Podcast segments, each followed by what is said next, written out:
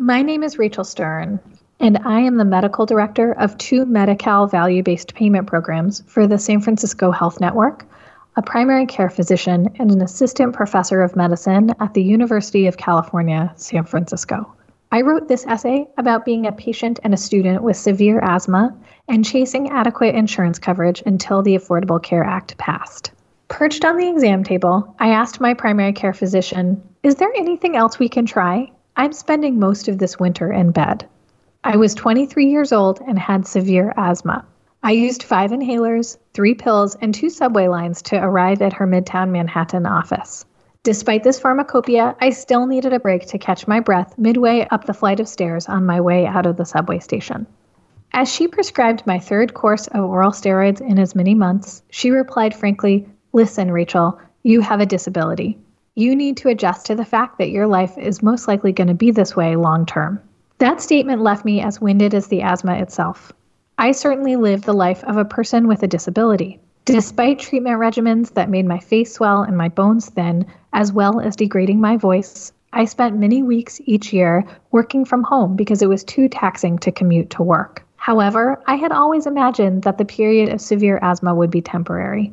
When I was a child, my asthma had been mild. In high school, I used an inhaler only before sports or in response to particularly smoggy Los Angeles air. My breathing worsened suddenly during my senior year in college. That winter, I was hospitalized three times, and in between, I required rescue medications to walk to classes. I followed every recommendation I could find to improve asthma. I perfected my inhaler technique, acquired a nebulizer machine, stopped riding my bike, and avoided going outside between 6 a.m. and 10 a.m. when the pollen count was highest. Yet I still huffed and puffed my way to the emergency room about once a month. In between trips to the hospital, my life diverged from those of my peers as I learned how to be chronically ill. They went to all night parties. I discovered that each time I took another course of steroid pills, I couldn't sleep for a week. They built sets and acted in plays, then brought me dinner so I wouldn't have to brave the four flights of stairs to the dining hall. I fainted so many times that a physician put me on a high salt diet. The biggest rift was in our post college plans. They designed elaborate international adventures or secured unpaid internships. I had developed an expensive pre existing condition, and my priority was to get a job, any job with health insurance, and avoid a gap in coverage. At the time, insurance companies were permitted to deny insurance coverage or charge higher premiums to people with any medical problems from epilepsy to a past abnormal pap smear.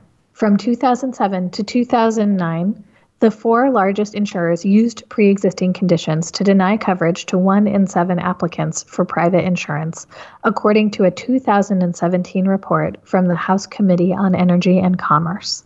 If a person had a gap in their insurance coverage, for instance, a college student who graduated in June and began work in September, the new insurer could decline to pay for treatment of a pre existing condition for the first three months or even a year of coverage.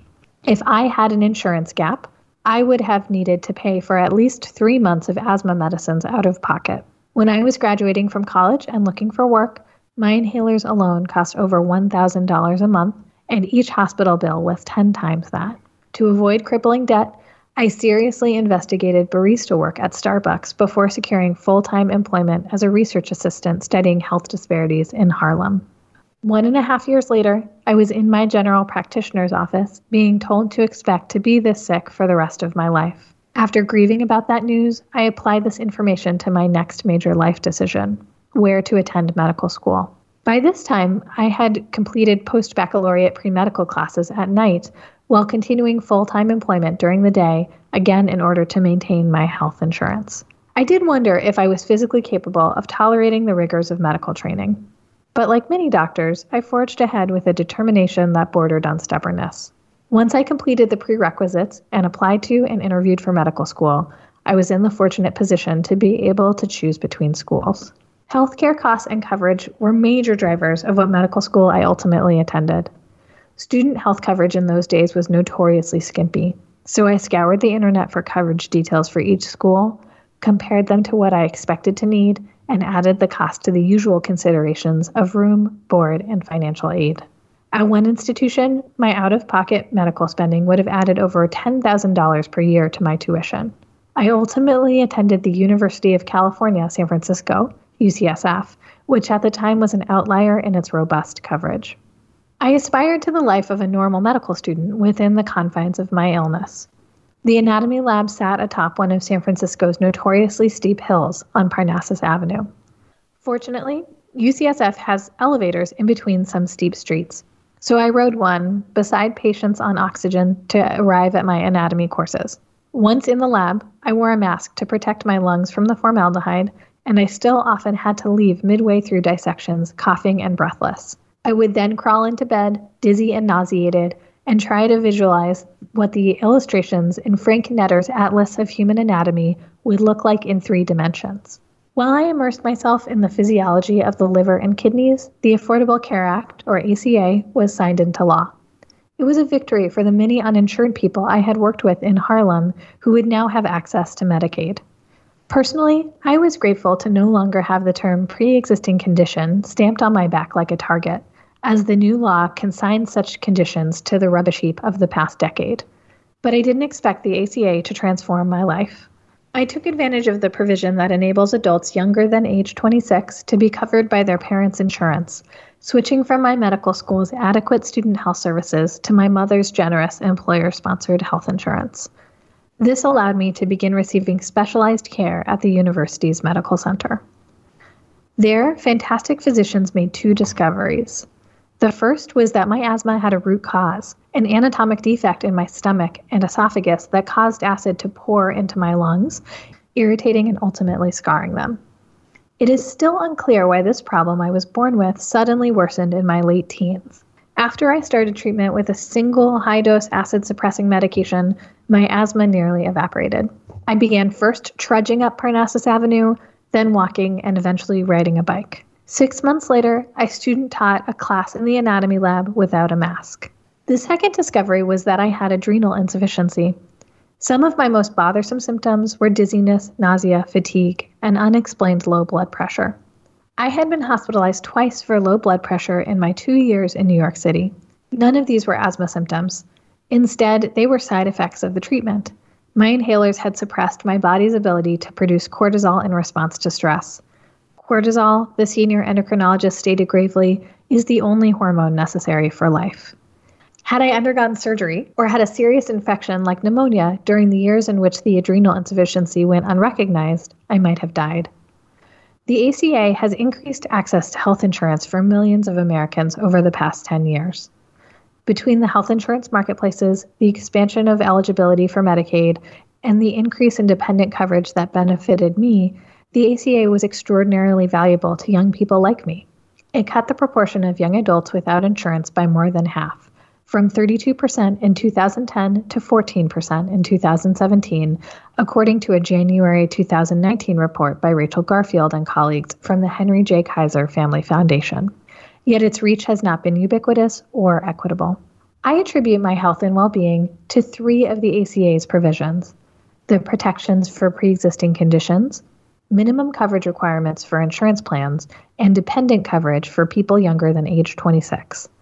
All of these provisions, especially the third, have disproportionately benefited people with financial and educational privilege like me. A March 2015 study of the dependent coverage expansion shows that it primarily increased coverage and improved health outcomes among college graduates. To receive dependent coverage at all, a person needs parents who have employer sponsored insurance and who can pay their premiums.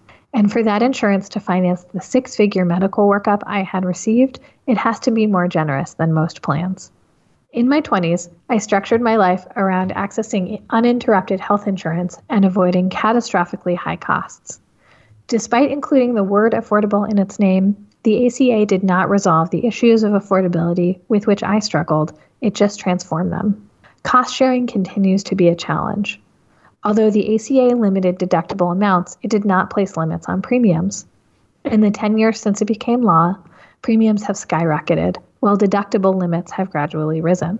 This means that many chronically ill people still face unmanageable medical costs despite being insured.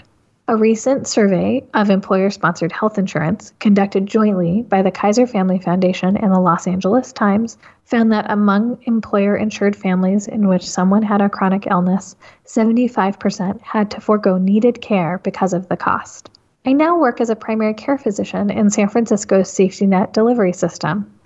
Many of my patients thank the ACA for their health and well being. I care for a man in his 50s whose lung disease has left him too ill to work, but not ill enough for permanent disability. Before the ACA, his healthcare consisted of emergency room visits and prescriptions for inhalers he could not afford. After enrolling in Medicaid under the expansion, he purchased inhalers, learned how to use them correctly, began using medications to help him quit smoking, and hasn't been hospitalized in years. Experiences like his explain why the ACA's Medicaid provisions are so popular. In states where Medicaid eligibility has not changed since the passage of the ACA, many voters would like their states to expand. My patients also number among those the ACA has left behind families whose medical bills have bankrupted them, 27 year olds with diabetes who are unable to grapple with the astronomical price of insulin, and migrants from states that did not expand Medicaid whose chronic diseases have wrought permanent damage. Even in San Francisco, where virtually every patient has access to adequate health insurance or something akin to health insurance, vulnerable people still can't afford the health care they need. The ACA was a remarkable step forward in coverage for all Americans, but it must be considered just that a foundation on which universal, affordable coverage should be built. I will be forever grateful for the foundation of health that the ACA provided for me. It took me three years to fully wean myself off the extensive asthma medication regimen, remedy the adrenal insufficiency, and obtain a medical degree. In medical school, I received disability accommodations to complete my clinical rotations, but by the end, I no longer needed them. During my residency, I began biking seven miles each way to work. I still carry an inhaler in my pocket but take it out more often to demonstrate to my patients and residents how to administer one than to use it myself.